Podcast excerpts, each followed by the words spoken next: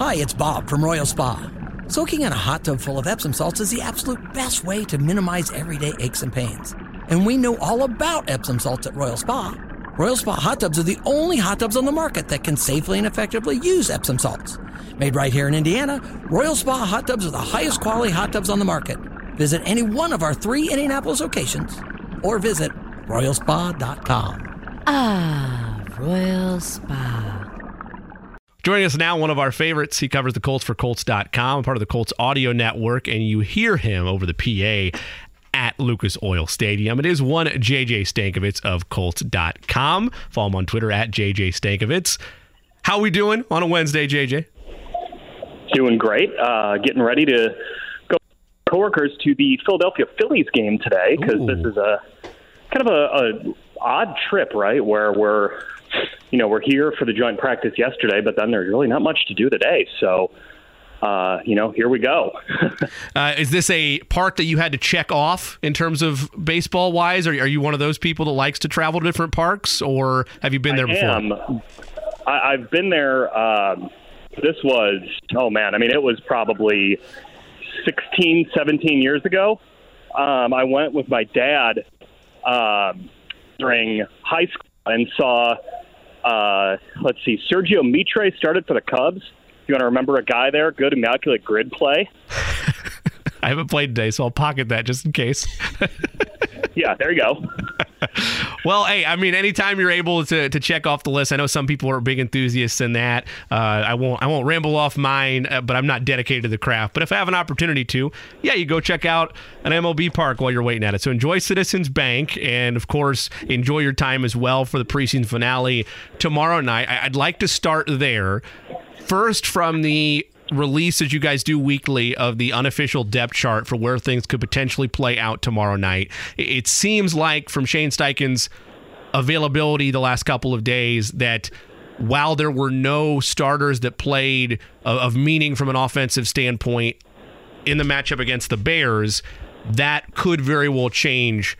We already know Richardson is starting tomorrow night, but that could very well change with the makeup of things for what we'll see tomorrow night, correct? Yeah, that's correct. Anthony Richardson's going to start. Shane Steichen said it would be on kind of a case by case basis of who else plays. Um, so, you know, maybe a lot of you don't see them, but um, we'll kind of figure that out once we get to tomorrow night. But yeah, one last chance for Anthony Richardson and the first team offense to go out there and uh, you know continue to build their chemistry in games. Anthony Richardson continue to call the plays, um, you know, spit out the play calls, just getting the you know little timing things down. Um, We'll see if the Eagles play anyone. They haven't played any of their starters during the preseason so far. Nick Sirianni has seemed to shy away from that. Um, so maybe not, you know, the Eagles, the the folks that you remember from the Super Bowl, will be out there, but um, you know, should be a, a good opportunity for the Colts' first team offense.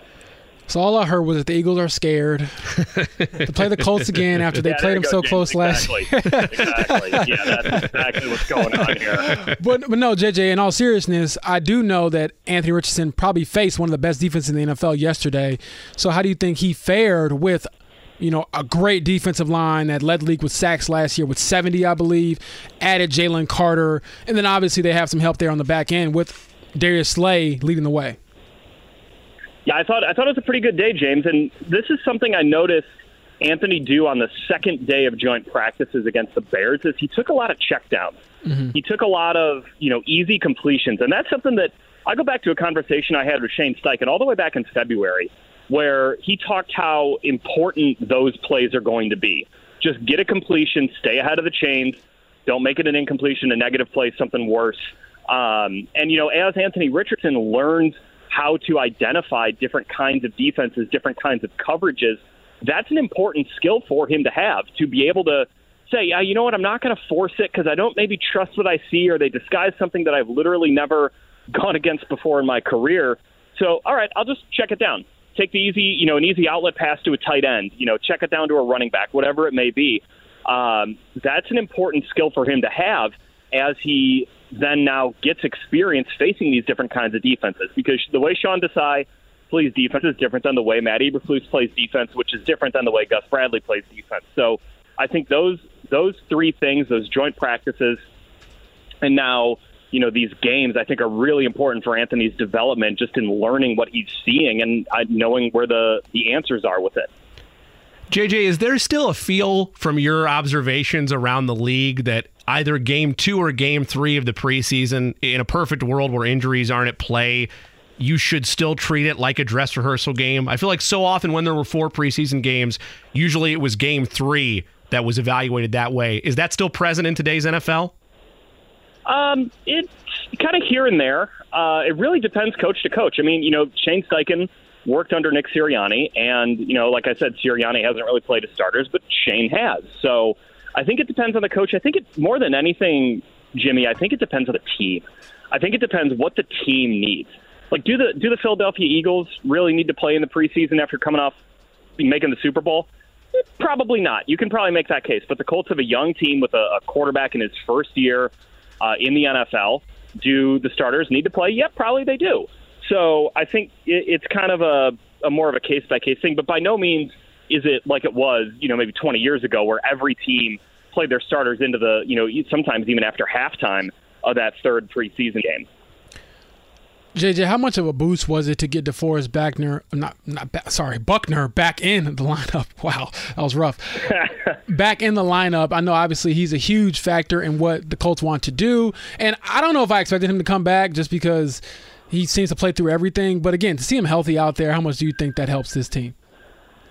It's huge. I mean, like Zaire was talking after practice yesterday about having Buck out there. It's just like he'll just go blow up every third play of practice, and like I mean, you, you've seen it, like just that that mm-hmm. swim move that he can do, um, and then all of a sudden he's in the backfield and it's a sack for you know Jalen Hurts, or it's a running play and all of a sudden Kenny Gainwell's getting hit, you know, two yards behind the line of scrimmage. Like his presence back there is so important. But James, I think you brought up a, a really good point about Buckner, just the toughness that he has. Like you remember last year he played with a brace on his elbow the whole season mm-hmm. and didn't let it affect his play at all. Like this dude is a like he he is one of the toughest players I've ever covered, and he takes such good care of his body. He knows exactly what he needs to do to get through a 17 game season. And yeah, they're going to be, you know, you can't prevent freak injuries. Um, the injury rate in the NFL is 100%. We know that. But uh, for like soft tissue stuff, he's so good at preventing those um, you know, just with the work that he does and just the wear and tear of the season, he doesn't let that affect his play. Even if it's it's definitely affecting him, you can't tell when he gets out there on the field. So a little bit off the wall question, but we had this debate in the media room during camp. If there is one player on the Colts you do not want to get caught in a dark alley against, or you have to mm. get away from, is it Buck? Because I'm like, this guy is huge, but he's also not big in the sense of like a Grover Stewart. Like he looks like Iron Man, but he's also like six five and three hundred pounds. Okay, but see, here's here's the thing, James. It's tough for me to answer that because I did this whole podcast with DeForest Buckner uh, in the off season where I just asked him about being a dad. Yeah, I heard I'm that. Like, I listened to it. I mean, oh, you know, okay, dark alley and Bucks walking down, I'd be elated to see him. Like, you know, hey, how you doing?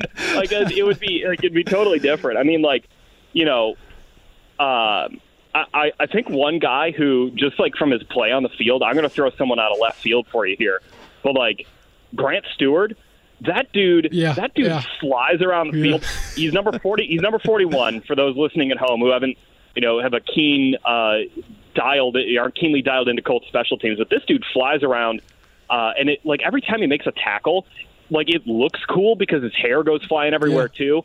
Um, but like he plays, he plays like exactly how you want a special teams guy to play, and that's just with like reckless abandon. yeah, um, you know, and and he'll he'll kind of scrap it up. I saw him scrap it up a little bit in some of these joint practices. Um, you know, maybe a guy who I, you know, if I saw him coming down an alley and I, I knew a fight was going to happen, I'd be like, ah, I probably don't want to face that guy. JJ Stankevitz was of Colts.com. You also know him, part of the Colts audio network, and of course, Colts PA announcer at Lucas Oil Stadium.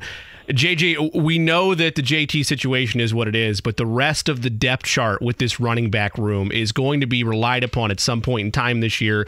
whether things play out, regardless of which way they play out, the running back room is going to be relied upon with guys like Deon Jackson, like Evan Hull, like Kenyon Drake, depending on where the depth chart settles out going into this final preseason game, I know you don't know who is going to start from that running back room, but the room as a whole, how valuable is this opportunity to continue to get familiarized with Anthony Richardson in the, the last real opportunity before week one? Yeah, I think it's big. You know, Deon Jackson obviously has some experience running behind this line, um, you know, just in terms of like how they operate. But really, I mean, the whole run game has been so revamped just with the the scheme uh, that you know Shane Steichen has brought in, um, the way you know the offensive line getting you know improving. I think the offensive line to me has been one of the the more impressive units of training camp. Um, so just getting out there and you know getting a feel for the physicality of it. Um, you know, we've seen Deon Jackson be physical. Evan Hull, we've seen his tape in college, good pass catcher. Um, you know, Kenyon Drake obviously has been in the league for a while. The, the other guy here too is Zach Moss, who he's not going to play tomorrow, but um, you know, when he sustained that arm injury a couple weeks ago, the the the timeline Shane Steichen gave was kind of right up to the regular season. He might be available, so something to keep an eye on there as well. JJ, one player I know who has been showing up throughout training camp had you know a, a go yesterday, I believe, with the Eagles' wide receivers, is DJ Baker. So, how do you think, not even just him specifically, but just that entire secondary, may have had a you know sort of welcome to the NFL moment with such a talented offensive group on the other side? So that's that's good, James, because I was talking about that with uh, our guy Rick Venturi, and yeah, I mean Devonta Smith got him a couple times. He got he got Baker a couple times in practice, but what Rick said to me is he's like, think about it this way: Darrell Baker Jr. has never played a single snap of defense in the NFL. Now he's he's seen one of the best receivers in the league. What what it looks like. What how do you learn from it now? How do you grow from it? So when you face a top receiver, you know Calvin Ridley in week one, um, you know for example there. Cooper Kupp going into week, uh, you know, whatever it is, week four, just kind of a couple guys off the top of my head. Like, okay, now you've seen it. How do you how do you defend it? What's your counter to it? Because um, now you've seen it in practice. So I think th- those reps, even if he didn't maybe win them, I think those are super valuable for Darrell Baker and the other cornerbacks. Just because, look, the standard, the standard in the league, you know, AJ Brown and Devonta Smith are right there. That is one of the best duos of wide receivers in the NFL. So, okay, you've seen it in practice; it didn't count. But now, what? How do you respond to it in games? I think those those reps are really valuable for those young corners. JJ, I know that it was a depth offensive line look in the second preseason game against the Bears. And, and, I'm not asking you about whether or not Anthony Richardson should have started or why he didn't start, but looking at the tape from that game, there were many times where it looked like situationally, particularly with Sam Ehlinger when he was out there, that the type of play calls that were designed would have looked from the Lions perspective competent and successful enough for him to have been out there. So the larger question I'm asking is overall from the offensive line, particularly the depth pieces that might be there, what were your takeaways from their performance from the second game? And then what's your outlook for the starters tomorrow? Yeah, I think you know from from that second game, um, you know Arlington Hambright, I thought you know still kind of he got in there at uh, right guard. He played left tackle in that preseason one. Um, you know some other guys in there, Danny Pinter. I think you know him being at center, we've seen what he can do at that spot. Um, you know pretty good backup at that in in that role. Blake Freeland's a guy who's got a lot of talent. Uh, you know, still some ways to go, some things to work on certainly, but you can see on some of the reps. Uh, you know, if you turn on the tape, you can just see the natural talent and athleticism that that Freeland has. Um, you know, eh, eh, the, the as for the starters, though, I think like the one guy I just keep going back to is Bernhard Raimann. Um, you know, when when when he said in the spring that he put on like 15 pounds, you know, sometimes you hear players say that and you're like, all right, whatever. What does it really mean? But then you see him out there in practice. You see him in, in these games, uh, you know, against Buffalo, the one that he played. And it's like, yeah, his play strength looks like it's a lot better. Um, and I think that, you know, his natural progression of, you know, he hasn't played a lot of football. Yeah, he's an older prospect, you know, for a, a guy who's in year two, but he hasn't played a ton of football. And I think the Colts always knew with him coming in last year, like, he could be a functional tackle, but it was always going to be that year two, year three jump for him as he gained some strength and some more experience playing left tackle. So I think that you know his his ascendance. From what I've seen in training camp, I am really excited to see where it goes, uh, you know, tomorrow night, depending on who the Eagles play, certainly, but then into the regular season. Big fan of his across the board, by the way. We had him on a couple weeks ago, and it's more off the field than anything. Found out that his his guilty pleasure fast food is Chick Fil A. That's special place in my heart, and he's a Chick Fil A sauce guy. So I mean, it doesn't take much to to Oh, to, to, to buy me, James. I, I was I was all on board, ready to roll. Eleven dollars in Jimmy Taffy. So J- JJ, hopefully you know you have a, a higher standards for yourself than Jimmy here. But no, I'm joking. Uh, I do want to touch on how do you think? I know it got a little spicy yesterday with the joint practice, like they always do. But one of the quotes that stood out to me from Anthony Richardson was him saying it didn't really bother him too much. And from a maturity standpoint, how impressive do you think that is for him to, you know, maybe he was, I there was a play where I wasn't there obviously, but I read about it and, you know, uh, Eagles defensive lineman to strip the ball out of his hand late or something, but he didn't take it personal. So, what do you think that does for a team when you have a guy who keeps a level head no matter what? I mean, look, eh, James, as Anthony Richardson kind of grows into the the leadership role that comes with being QB one, like nothing fazes this kid. I mean, like at all. Yeah, okay, you got the ball swatted out of your hand, maybe a little bit late. All right, you know, we're just we're, we're out here practicing. We're working. The pads are on. Let's do it. Um, that that just kind of even keel, never too high, never too low uh, mentality that he has. I think that's really important to have as a starting quarterback. Where you know, in times of stress, where or you know it's a big play in the game, um, you know, or maybe he makes a mistake on second down and all of a sudden it's his big third down. Like to not have him be rattled at all. Um, that that helps guys. That calms guys down. That that helps them. Okay, you know, hey, if Anthony's got it, like I can too. Um, that stuff really does matter when you get into the you know the actual game situations that the Colts are going to face with Richardson starting uh, September 10th. JJ Stankevitz of Colts.com with us here on Query and Company. JJ, with your observations yesterday, how was the secondary tested during the joint practice yesterday, and how will they be tested regardless of who's on the other side of the ball tomorrow? I, you know, the kind of like we were talking about with Devonta Smith, where he had some pretty good reps against Darrell Baker, but that's going to happen. Devonta Smith is a very good wide receiver, and Darrell Baker is a young cornerback. Um, I think the learning opportunity for those guys is really good. Um, you know, when you do get these challenges, I thought Juju Brents had a pretty good day yesterday. Jaylon Jones continues to stand out, um, you know, and make plays here and there. He's he's just like he's a tough, competitive kid. Um, so you know, it, the, I think the joint practice is a great opportunity for those guys. But you know, as for the game, you you really want to assess kind of like competitiveness sometimes.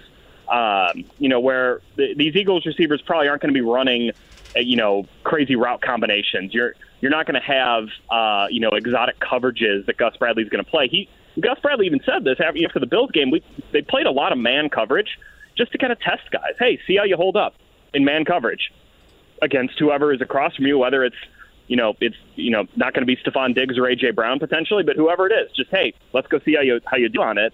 Um, I really like that mentality. Just all right, let's let's figure out the competitiveness level of these guys, and then kind of start figuring out where they fit into the defense from there. JJ, how crucial do you think this final preseason game is for those bubble guys, those guys are trying to prove themselves? I talked to Juwann Winfree actually last week after he caught the touchdown pass because I was just curious to know what is it like when you're living life on the edge. You know, this is a guy who was a six round pick, I believe in 2019 has never really made it to the NFL. He's appeared in a few games, but never really had his moment in the NFL. And he was just telling me, yeah, that preseason touchdown last week was the first one he had since his rookie year in 2019.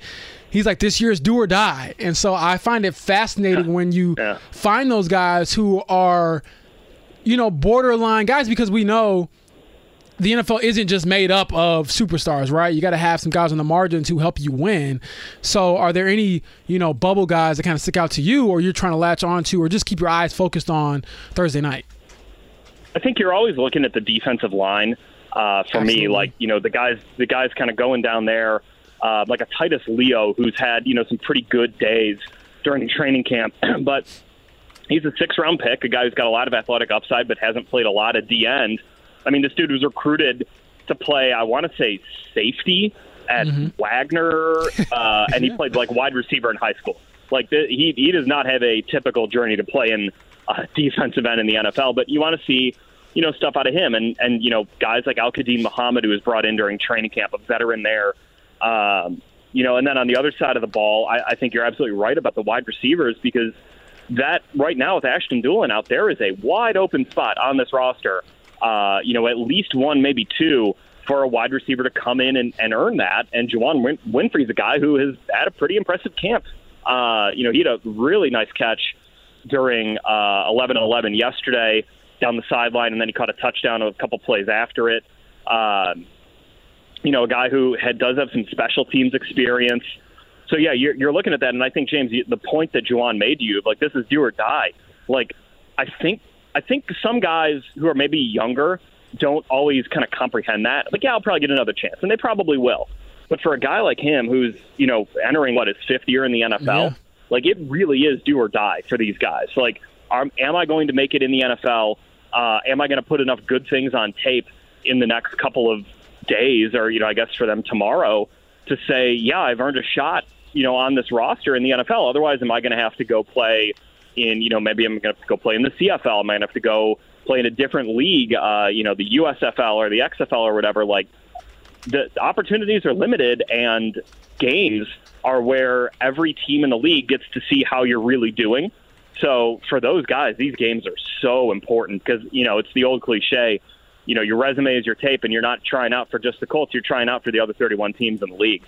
Yeah, Winfree is 26, turns 27, I believe. September 4th. So, you know, you're getting up there in age, and, and it is kind of that rubber meets the road. Like, how much can I continue to sort of survive at this level? And you made a good point about him making that touchdown catch in the end zone where – you know, it wasn't the greatest throw by Gardner Minshew. It could have been an interception, but for a guy Tyrique Stevenson on the Bears, who's a second round pick that traded up for him, he drops a pick in a preseason game it's not going to affect his immediate future. Whereas a guy like Juwann Winfree, just having a touchdown on your resume can only help you when you're trying to survive out here. So I'm glad to get your thoughts on that because it is very interesting. But I'll uh, let Jimmy take it away, I guess. well, the, the last thing on my end, JJ, I know that Shane Steichen hasn't officially commented on the the at least I believe he hasn't. If he hasn't, either of you correct me on how much we're going to see the Colts starters tomorrow night. Mm-hmm. But in your mind how much of that'll be dictated by what's present on the Philadelphia side of things, and how much will that be dictated just by this is our set time frame and this is what we're going to commit to? Yeah, I think it's probably more the set time frame. It's probably okay. not dictated by what Nick Sirianni's doing. Um, it's probably, and you know, it it if it's a quarter, but it goes a little bit longer because you do you feel like you need the work, then you go do it. Um, you know, I think this is probably going to be one of those where you have a set time frame, but it's a little more flexible just of saying, hey, okay, do we need to go out there with another series? Like, did we get the work in we needed? Um, you know, do we need to cut it shorter because we got the work in we needed? You know, I think we even saw that with like Gardner Minshew uh, in that second preseason game where he led that touchdown drive, and then Shane Steichen said, all right, second team's good. Like Gardner, you got your work in. Let's get you out of there. Let's get Sam in there. Um, so it, it can always kind of be flexible and probably isn't dependent on what the Eagles wind up doing. JJ, how unique was it to see this last one for me? You know, Nick Sirianni, former Colts offensive coordinator, Eagles head coach, you know, go against the former Eagles offensive coordinator, current Colts head coach, Shane Steichen. It's it's funny that uh, you know the the pipeline between the Colts and the Eagles because there are so many guys on the Eagles staff who are here in Indianapolis. You know, Marcus Brady's over there, the former offensive coordinator. Mm-hmm. Um, you know, Jason Patu- or Kevin Patullo, excuse me, uh, he's over there um, you know, the, the crossover is pretty strong between these two organizations, and obviously Shane being uh, in Indianapolis. But, um, you know, the Eagles are a, a very good franchise, and, you know, I think people around the NFL view the Colts the same. So you always like to kind of see those crossovers happen. That's awesome. Well, JJ, enjoy the game today. I'm very jealous, by the way, because there is not an MLB game I'll be going to, you know, today. But enjoy the game. Thanks for coming on, man. I'll see you soon. All right, appreciate you guys, James. See you back at the facility. And now we're going to segue into college football, which is, I mean, the baby to a lot of people. It's the start of football season for pretty much everyone. If you're not a big high school person, it's obviously started here in Indiana. We have David Ubben on the line, covers college football nationally for the Athletic. David, how you doing? I'm doing good. Thanks for having me. Thanks for having me. I reached out to David. He responded in like two seconds yesterday, and I was like, "This is my type of guy." you take great pride in that. I do, I do, because it's like, I, I, I promise, I, I, I want to be more proactive, and I will be. But sometimes I'm like, wait a second, I'm going to the radio tomorrow. So I appreciate it, David. And I'll start with week zero. Football is here. I'm excited about it. You've been traveling, I feel like, all around the country, kind of prepping for what should be a very exciting season. Here in Indiana, the most prominent team in action will be Notre Dame. What are some reasonable expecta- expectations for Marcus Freeman in year two after sort of a rocky start to year one and, and kind of getting back on track there, you know, later in the year? Well, I mean, I, I think you got to improve. You know, I the, the trajectory always means, um, you know, so much. Um, and and that's a big part of how coaches are are sort of viewed, Yeah. uh, for better or worse. Um, so you know you've got to have the arrow pointing in the right direction. So you know when you you're succeeding a guy like Brian Kelly, who had what you know five ten win seasons in a row, and then he goes on and wins the SEC West in year one while you're kind of struggling. That's that's tough. Um, so I mean I think you know double digit wins seems like something that if you don't get there, there's going to be a lot of grumbling, and, and you got to put on the line in year three. And just to piggyback off that really quick, how much do you think they are affected or not affected, Notre Dame that is, with all this conference realignment and them being, you know, sort of that independent school? Now I get it, they, you know, I believe they joined the ACC for a little bit during like COVID or something like that. But, you know, mm-hmm. how have they sort of managed or been okay with all these changes? I think they're sort of unaffected because ultimately, if they're still cashing checks, they're going to be fine. And, uh, you know, I, they still have access to the playoff, which is the most important thing. And, Yeah. um, you know, unless those things change, there's no reason for them to even think about moving. You know, they like their deal uh, with NBC, obviously, and they have great access to the playoff. So, you know, unless there's a situation where they start lagging behind in money and want to get that Big Ten cash, or um, becomes a situation where getting into the playoff is going to be difficult for them. Uh, they're not going to move, and there's no reason for them to. Um, you know, the the one school that seems to have made independence work for for long for uh, you know long term period. David, last thing on Notre Dame before we look big picture and look at other matchups for week zero. Let, let's entertain the idea they do achieve double digit wins, but not only that, they're in the college football playoff conversation. When you look at their big big games on the schedule, Clemson, USC, Ohio State in reverse order there, two of those at home. Do you envision this Notre Dame team being capable of walking out of that stretch with just one loss to their resume? Uh, I'd say probably not. I don't know that I see it this year. you know, I, I have questions to answer really on both sides of the ball. So uh, I, I, I'm not seeing it for Notre Dame this year. Elsewhere for week zero, we know that occasionally, not always, but for the most part, for higher ranked teams, this is in cupcake territory of tune up matches. And, and you hate to throw those words out against other hardworking programs, but it's just the nature of the business. What matchup, though, for week zero are you most excited about, big picture? And then which matchup that involves a ranked opponent are you most excited about? Well, I think you know you look at at the lineup for this week. I mean, we're going to get the first real look at, at USC's defense, um, and and San Jose State can throw it around. Chevan Cordeiro is a good player, um, guy that you know if there are holes to be found in USC's secondary, he's a guy that I think can find them. But don't sleep on Ohio and San Diego State. Those are two really really good uh, G5 teams uh, with really good quarterbacks uh, in, in Rourke and, and Jalen Mayden and uh, ultimately, you know, those are probably the two games that I'm looking at that I'll be paying the most attention to uh, come Saturday. Speaking of USC, obviously the headliner there is Caleb Williams. He would have been the number one pick last year had he been eligible to come out. At least a lot of people have thought that. What things would you like to see him improve on? Because I know that he is a very high level prospect, but he's not a perfect player. So, what are some things where you're like, okay, this is maybe something you want to see from him in what would likely be his final college season? I mean, I think can you work a little more within the offense? You know, if there's one criticism I have of, of Caleb Williams, which you know he was the best player in college football last year, was short. but just like you know, can you can you make the routine play? Um, you know, because you're not going to always be able to run around and uh, you know uh, extend plays to the level that he's done in college because he's he's a better athlete than most of the guys that are chasing him. That's probably not going to be the case at the next level. So, you know, I think he can still get away with it in the uh, in the college game for another season. Um, you know, it might hurt his health. I mean, he was banged up quite a bit last year. Um, but if he can, you know, uh, show he can make the routine play uh, and, and move the chains and, and not always look for the home run ball, I think if I was an NFL person, that'd be that'd be uh, sort of my question number one Caleb Williams. But the the arm talent and the ability and all those things, I mean, he's he's pretty special.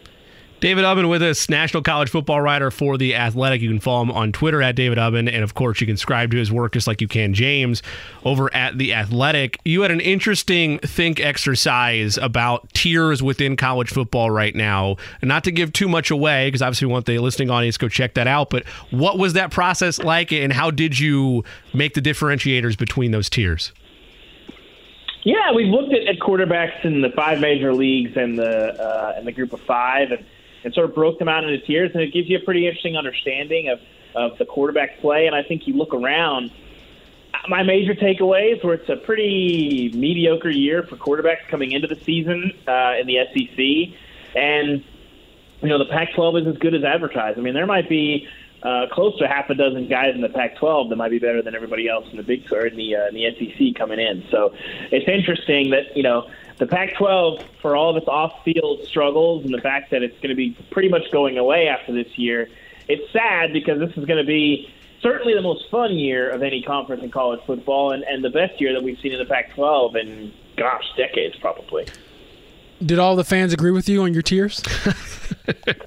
yeah, they all did. They were like, "Wow, he actually gets it." Uh, I can't believe that he placed my guy exactly where he deserves to go. So I, I really appreciated their their unity and, and understanding of my football expertise. David, if you ever need backup, hit your boy up. I got you, man. I will empty the Twitter clip in defense of you, my friend. But in all seriousness, one of the biggest things you talked about, you know, the changes to the Pac 12, the changes to the college football landscape. Is there any bit of you know, maybe we have to hold on and savor this a little bit more among not just you, but just people in general when it comes to college football because the changes are coming as soon as next year. Yeah, I mean, I think you. I, I like the expanded playoff. I, I probably would have stopped at eight, but I think twelve will be fine. But I think, you know, one of the reasons that I love college sports is the regional identity and obviously the mm-hmm. rivalries and you know, a Pac-12 game and an SEC game and a Big Ten game, they look like almost different sports. And the NFL, that's not the case.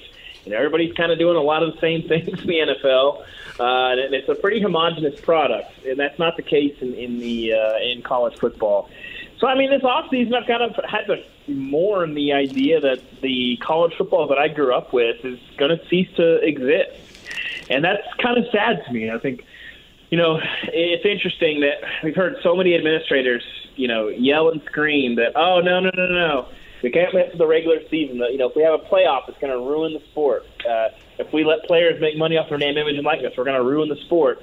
Meanwhile, we have all these conference moves that are actually ruining the sport, and uh, these are being framed as decisions that they have to make. So uh, the the conversation around ruining college football is, is rich from the folks that actually made decisions to do it. So, David, I remember a story you wrote last year after Tennessee knocked off Alabama, and you basically walked around campus and documented the pandemonium, the pandemonium, which was a really fun story. I'm just curious, when did your fandom start for college sports, and how did it start? And maybe you know, take us back to young David, who knew this is okay, this is my thing. So the very first game that I ever went to was Arkansas against South Carolina in 1995, uh, and I remember walking through the gates and just being like, "This is incredible! I've never seen anything like this." Uh, and I think that you know, for the portion of the country that's never been to you know an SEC game or a Big Ten game uh, or seen the crowds and the, it's just different. Um, it's something special, and there's a uh, there's an identity and a uh, connection that people have to their schools and to these experiences that uh, I, you know, I like the NFL. Uh, a lot of college football fans don't. I like the NFL, but the college game is just something a little bit more special. And uh, I think, you know, ever since then, you know, it's been a sport that that I've fallen in love with, especially in the South, where everyone cares and it means a ton. And uh, you know, I, I think. I don't know that a reckoning is coming for the sport in terms of people tuning out as more and more programs get pushed out into the cold, and we sort of see this consolidation into two major leagues. Uh, I think casual fans will continue to tune in, but the sport is never going to be what it once was, and, and what it was was something that made a lot of people fall in love with it, and and you know I think that's that's sad to me. You had a piece about a week or so ago on the Athletic talking about the two powerhouse leagues as it stands in terms of both membership and just the trajectory of the sport, the Big Ten and the SEC. And you had referenced a topic that some of us have speculating on and wondering how legitimate it is or how soon it could happen, and that is contraction happening after all of this expansion. How soon of a possibility is that in terms of the timeline we're on? Is it after these rights deals are done? Would it be the freedom of just a collection of, of board members and presidents coming through at any time and making those decisions, or, or is it aligned with the rights deals that are active right now? Yeah, I mean, I think that every time the rights deals are up, there's movement.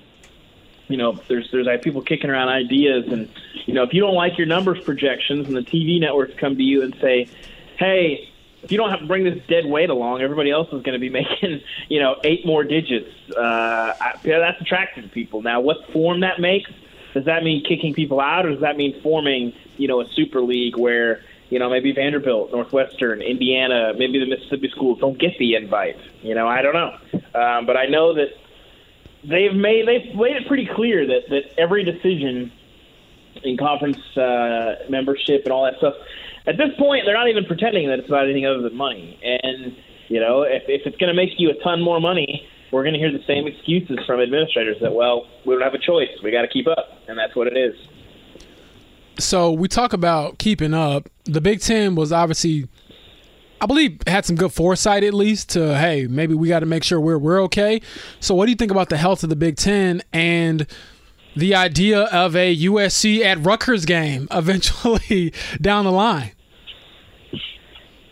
Well, Big Ten I mean, well positioned. I mean, ultimately, like the football stuff is kind of secondary because it's, it's the travel and all that stuff is it doesn't even it's not really going to affect them that much. You know, football travel, you're only talking about a third of the year. You know, six times a season at most, sometimes five, sometimes four. You're only talking about a couple cross country trips. That's a Friday flight. You know, you maybe you miss half a day of class, you get back Sunday. A lot of programs have Sunday off. They'll be fine. It's the midweek travel, basketball, the non-revenue sports. Like these are the people that are going to be in trouble. So you know, as far as that goes, you know, it is what it is, and I think that you know we don't hear so much anymore. You know, we're thinking of student athlete welfare when making decisions. That was a big talking point in 2010. You know, when a lot of these moves were happening, and you know, the Pac-16 almost happened, the Big 12 almost broke up. You know, there was a lot of talk about student athlete welfare. We don't hear that much anymore. I'm, I'm curious why that is, but. um you know, ultimately, like the Big Ten is well positioned. I mean, it's it's it's trending toward an NFC AFC situation, and how big the the Big Ten and the SEC are and choose to be in whatever the future looks like. I mean, it seems like those are clearly going to be the two powers uh, in the sport. James had asked this to you regarding the, the feeling of longing of it being the last year of some of these conferences, uh, more specifically the Pac 12 and the way it looks and it never being the same. For that feeling in years past, whenever there were rivalries at play or something at stake, and you had a team that was just leaving the conference on a one off, it always felt like from afar, from a fan perspective, there was that sense of animosity within the conference, wanting to get the last laugh, wanting to be able to have the forever bragging rights, if you will. In this stance, is there that same feel from the national coverage, knowing that this is the last of its kind of this iteration Pac 12 champion at the end of the year? I mean, I, I don't think so. I, I think if it had just been USC and UCLA leaving, I don't think people cared that much about UCLA. But USC, when they went on the road, was going to catch a lot of heat. Now, like everyone's just sort of mad at everyone, and you know, Cal and Stanford are trying to play nice and figure out what their future is. You know, be that in the ACC or in some sort of reformulated Pac-12. You know, Oregon State and Washington State are just sort of mad at the world, I'm sure, and probably out for blood. But the, the, the parts have sort of splintered everywhere. That there's not going to be that focused anger this year. I don't think. So the one program I was waiting to ask you about in the in the Pac-12, probably the most notable program because of their coach, at least right now for the general public, Colorado. So what do you think of Deion Sanders' approach? And you had a piece in the Athletic that highlighted from a lot of players. You know, the overhaul, the mentality. Some of the quotes in here, I'm like, wow, these guys are, you know, either they're on board, but it's it's jarring to kind of hear them say some of these things out loud. You know, so to see him kind of strip it down, build it up, or try to build it up. I mean, what do you make of everything that is Deion Sanders? Well, we've never seen anything like it. It's it's literally you know unprecedented in major college football. You know, it's it's kind of amazing. Uh, I'm looking at a sheet in front of me right now. They have ten scholarship players from last year's team coming back. They've added 68 new players, and since spring ball ended, they've added 56 new players. So we've just never seen that before, uh, ever. And it's going to be a, it a chemistry experience or a chemistry experiment uh, I think it's you know Deion sort of downplaying the need for for a bond and and the players liking each other and all that stuff. I think is interesting, but time will tell. Time will tell.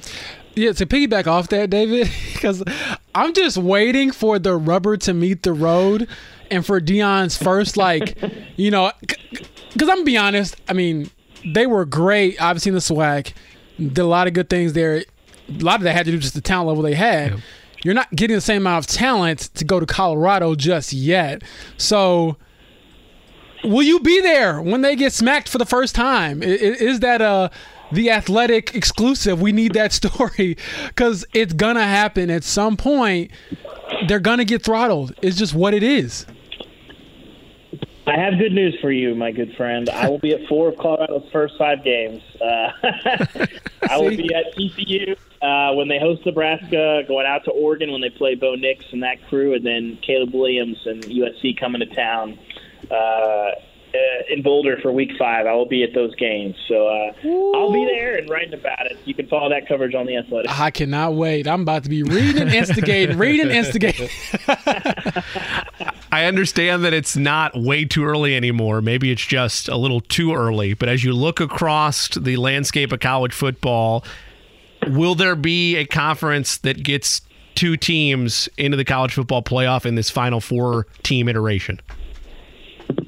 Well, the SEC and the Big Ten are going to have opportunities. They've got teams that are good enough. I mean, you look at the SEC.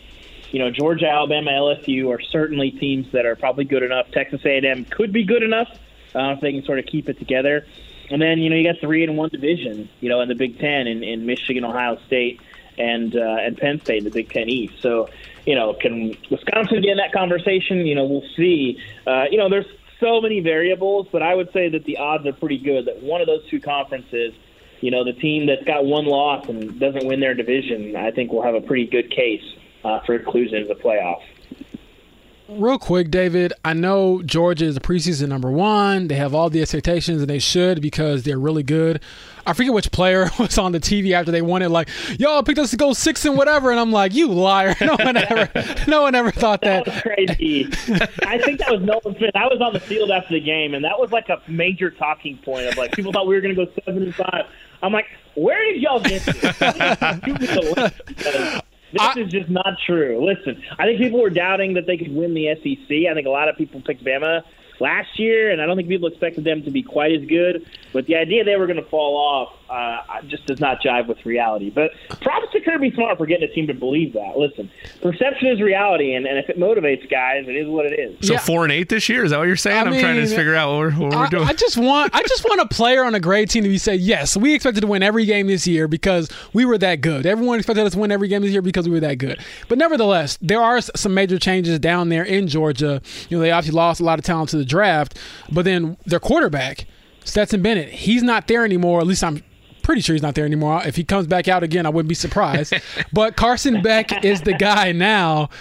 Your thoughts on him and what he's inheriting, knowing that for better or worse, he's gonna bear the weight of how this season goes. Yeah, I mean, I think it's it's interesting because he's got so many pieces around him where I think that we won't even know how good he necessarily is. You know, last year Georgia's receivers were not great, and all they did was go out and steal Mizzou and Mississippi State's best receivers and Ra Thomas and Dom Lovett. You still have Brock Bowers, who a lot of people think is you know the best player in the entire SEC um, at, at tight end, and you know the defense will be good again. I don't know that they're going to be you know one of the best in a decade or so, but they'll be good. Uh, and then, of course, you know they lost Branson Robinson for the season today. He tore his patellar tendon. Their their backs are a little bit banged up right now. Kendall Milton's been battling some injuries, but ultimately the offensive line should be really good. There's just so many pieces around him that are setting him up for success that you know it's hard for for me to see him doing too poor. So the last one for me, David. I know that ideally for his development, it probably would have been better for Anthony Richardson to go back to school for one more year, considering that he wasn't, you know, a first team All American. He wasn't all SEC last year. Leaves early, obviously, because of where he was projected to go, where he ended up going, the money, all those things. So, what do you expect from him, and what are some of the things you think he needs to improve on at this level now as the face of the Colts in the NFL? Uh, which player you were you about you uh, you? I'm sorry, uh, Anthony Richardson. Yeah, I mean, I think for him, I mean, the tools are there. I just think uh, yeah, I, I'm skeptical of him because the biggest indicator of success at the next level is career starts, and Richardson doesn't have a lot of them. I get the uh, athleticism and, and ability, um, but you know he was pretty shaky at Florida. You know, I, I think there was a lot of grumbling last year from him, and rightfully, or from uh, you know people about his play, and rightfully so. I mean, we'll see. I, I get it. I think you know uh, he walked into a really good situation.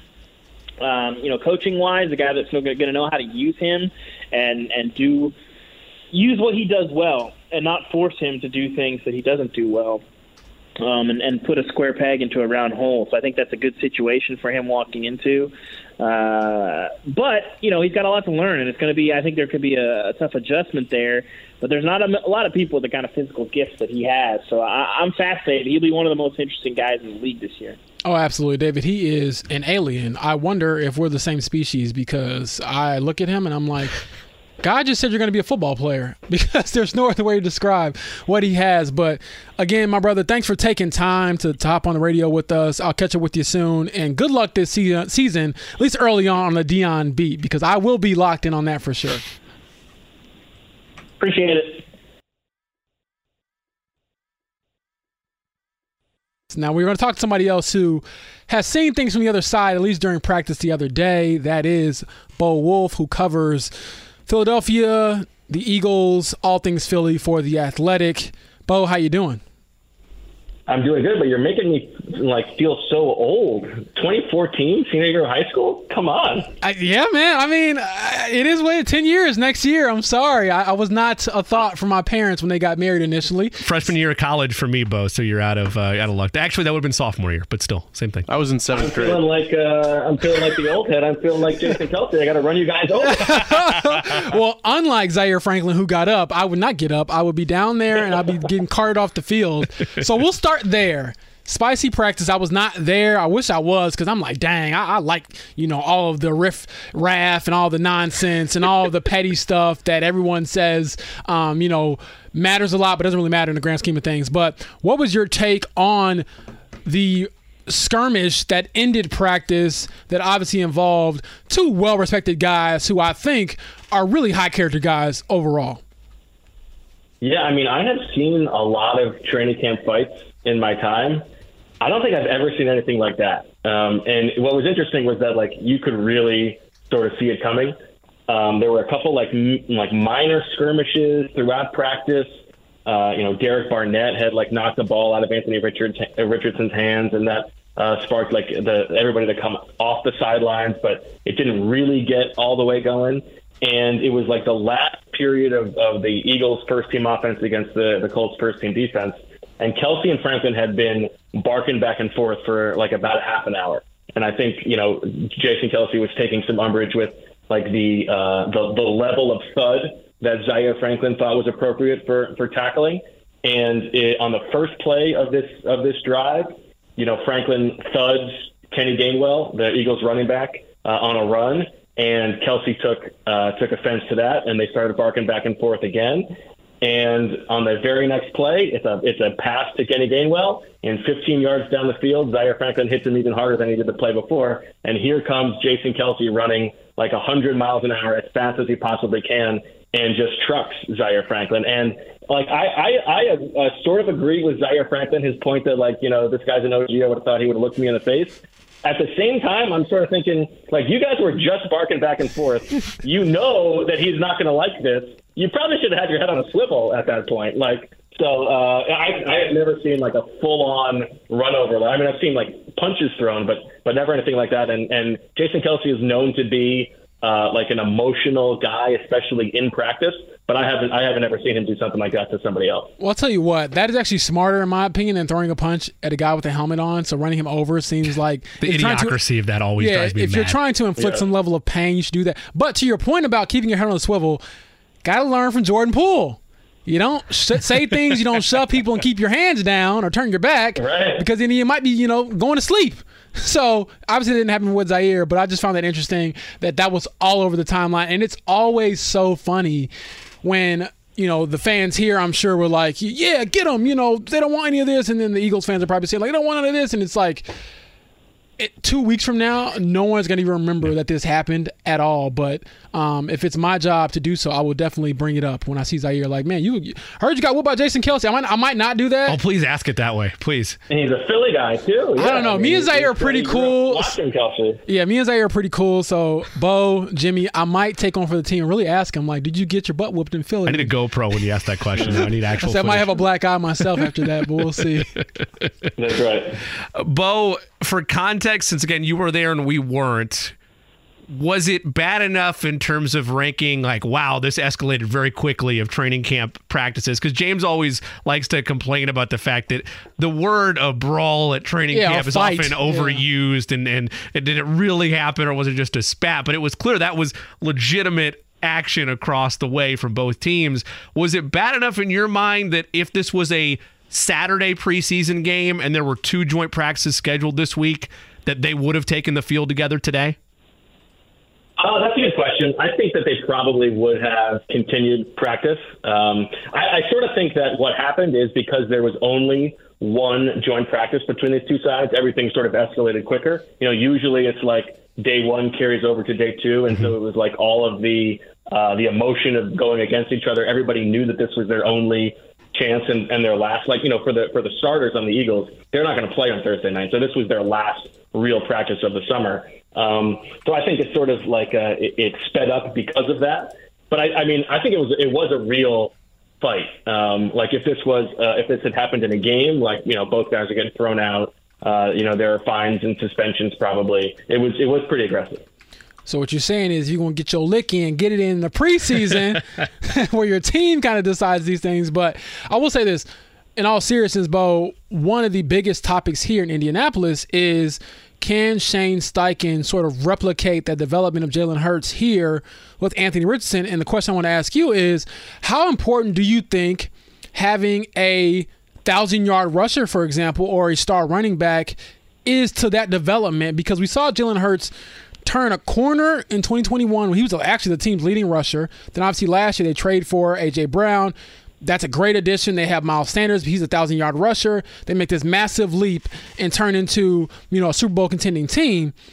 For Richardson, do you think it's necessary for him and Steichen to have JT in the backfield, or can they get it done if they're able to sort of you know find some you know running backs by committee? You know, my uh, my take on, on the quarterback development with with respect to Jalen Hurts, who I, I do think that Jalen is a little bit different just because he's like the way that he is wired is is so hard to find. But for a player of that skill set, I, I think that the the wide receiver talent matters more than the running back because uh, what Jalen Hurts brings to the table as a runner and what Anthony Richardson brings to the table as a runner I think makes things so much easier for the running back to run the ball because of the attention that the opposing defense has to pay to the quarterback threat of a run. And if the offensive line is really good, like it is in Philadelphia, and I know that like what what Indy wants to build uh, with the Colts, then I, I think that like you know Jonathan Taylor would certainly bring more upside, but I think that you can get away with sort of replacement level running backs being productive and taking some weight off of the quarterback. I think the wide receiver talent matters a lot more. And, and you know, Jalen Hurts probably would have taken some kind of leap from year two to year three regardless. Mm-hmm. But the addition of A.J. Brown, I think, made a, made a bigger difference than any, any kind of running back would have made. Um, the ability to trust that, you know, like a guy's going to get open when he's supposed to get open, and that if you throw a contested ball, you know, there's like a 75% chance he's going to come down with it. I think, like, you know, if if, uh, if Shane Steichen could bring anybody with him to Indianapolis from Philadelphia, my guess is that it would be either AJ Brown or DeVonta Smith. There's been plenty of counter examples to the old cliche that I'm going to throw at you here, but the the old, you know, when, when we're looking at the past Super Bowl? Like, is there going to be a hangover? And, and the losers are they going to be able to respond and make the playoffs? And and for a while that was a narrative that had some legs, particularly in the you know early 2000s. But 2010 and beyond, there's been plenty of examples you can point to of this a team that made the playoffs despite losing in the Super Bowl. Like it's it's it is what it is. It's a narrative. But if we're going down that rabbit hole, the Eagles will avoid that if what? this season. They they they will have a, another put to bed on the whole Super Bowl losers mm. curse if they do what this season in your mind. Yeah, I, I think it sort of comes down to Jalen Hurts, and and it's hokey to say, but I mean there are, there are a lot of reasons why a team that goes to the Super Bowl would not be as good as they were the year before. Uh, just like regardless of the hangover, right? Like the Eagles were extremely healthy last year. They're they're probably not going to be as healthy as they were last year. You know, everything has to go right, right. for you to get that far. You know, they they were very good in the red zone. They were very good at taking the ball away, and those things are not usually sticky year to year. I, I think that the uh, you know, the disease of more that they talk about and like the, the complacency, that's a real thing. I think that was a factor for the Eagles in 2018 after they won the Super Bowl in 2017. But I do, and this is like, if you if you had told me that I was going to say this like three years ago, I would I would have laughed because it, it's not the kind of thing that I tend to agree with. But like Jalen Hurts' force of personality and um, the way that he is like so dialed into like the Nick Sabanisms of you just got to get better every single day and stick to the process. Like that is the way that he lives his life. And it's sort of like when you're first around him, it feels inauthentic. And then the more you see it every single day, you're like, it, it's kind of hard to believe that this guy is like this. And I think that that um, is the way that like the, the team follows Jalen Hurts. Nick Sirianni preaches these same things and is very good at uh, sticking to the details and focusing on the details. But I, I think this this team takes on Jalen's personality even more than it does Nick Sirianni's personality. And uh, like I, I don't think that they're going to have that that complacency. Now the schedule is much more difficult, uh, but the NFC looks pretty good. I, I think they have a good chance to be uh, another Super Bowl contender. And so I guess my answer to the question would be as long as they are a top three offense like I expect them to be, uh, if everybody stays healthy, then I think they have a really good chance to, to go far. Bo, from what I read from Zach Berman yesterday, a few other writers, and just saw things I saw on Twitter, is there another leap that DeVonta Smith can make? And if so, how much do you think that changes, you know, what this team is capable of, considering all the factors you just listed? But if, you know, you have another wide receiver one, basically, I would assume that increases your chances of being really good at football. Yeah. Um, it's crazy because like those two guys were both so good last year. You know, AJ Brown set the franchise record for receiving yards, and DeVonta Smith set the record for receptions uh, for a wide receiver, in, you know, over the past decade or whatever it is for the Eagles. Um, I think DeVonta Smith can like is uh, sort of a one A. Um, like the way that he contorts his body, uh, the body control that he has, like the, the feel for space on the field, I think is is really really impressive. Um, it's a little bit like he wins in a different way than AJ Brown does. AJ Brown's much more about like this pure physicality that he has. Um, and then there's Dallas Goedert too, who I think like is maybe being slept on a little bit. I know he's he's missed some time over the past few years, but he is just as important a part of the offense as those other two guys. But there's I, I think like as good as DeVonta Smith is, what what protects the Eagles a little bit is you know if knock on wood one of those three guys goes down, having the other two should still allow them to be really, really good offensively. Gotcha. And then one thing I want to touch on is I know Shane Steichen plans to continue calling the plays here. That's something that he said he's not giving up, hasn't shown any signs of giving up. We'll see if he changes his mind, sort of like Nick Sirianni did midway through the season. But how have you seen Brian Johnson on the other side embrace being the offensive coordinator and add his own maybe little flavor to it? Yeah, it's interesting because we spent a lot of time last summer talking about you know how excited Jalen Hurts was to get to play for a play caller for the second year in a row for the first time since he was in high school, and now all of a sudden he's back to uh, square one with Brian Johnson. It's not quite square one though because he and Brian Johnson have a very long history together. Brian Johnson played for Jalen Hurts' dad as a coach in high school. Uh, they have known each other, you know, since Jalen was like three years old. Obviously, he was the quarterbacks coach for Jalen the, the first two years here in Philadelphia. Um, so they have a good rapport, and I, and I imagine that Brian Johnson understands the kinds of things that Jalen does well and the kinds of things he wants. But I, I do think that it's fair to expect that to be a bit of a work in progress and, and take some time. Uh, my my expectation is that, if Brian Johnson will be you know good at the job. He's got great. If we use like the analogy of uh, you know he's got to cook the meal. He's got like great ingredients with uh, the offensive line and the, the three receivers that we talked about in Jalen Hurts. Like they, he should be able to to make stuff happen. I'm definitely curious to see how how Shane does at this because as you talked about, like this was the same thing that Nick Sirianni went through. He wanted to call plays as he was the head coach early on, handed over the the reins to Shane Steichen halfway through that first year. And everything I've heard, and everybody everybody talks about, uh, and Zach Berman has written about this, like they they viewed Shane Steichen as this sort of savant play caller. Um, and so I understand why he doesn't want to take that off of his plate. But I also know that like the responsibilities on game day of a head coach are are pretty significant. So I don't know if he's going to be able to, to make it through the season. I'm, I'm curious to see how that goes. We'll see for sure. But Bo, I gotta let you go. I appreciate you coming on. And the next time they have some some fights in Philly, make sure you grab your, your Dukes and, and you get in there too, okay? Represent for us at the Athletic. You got it, James. Thanks.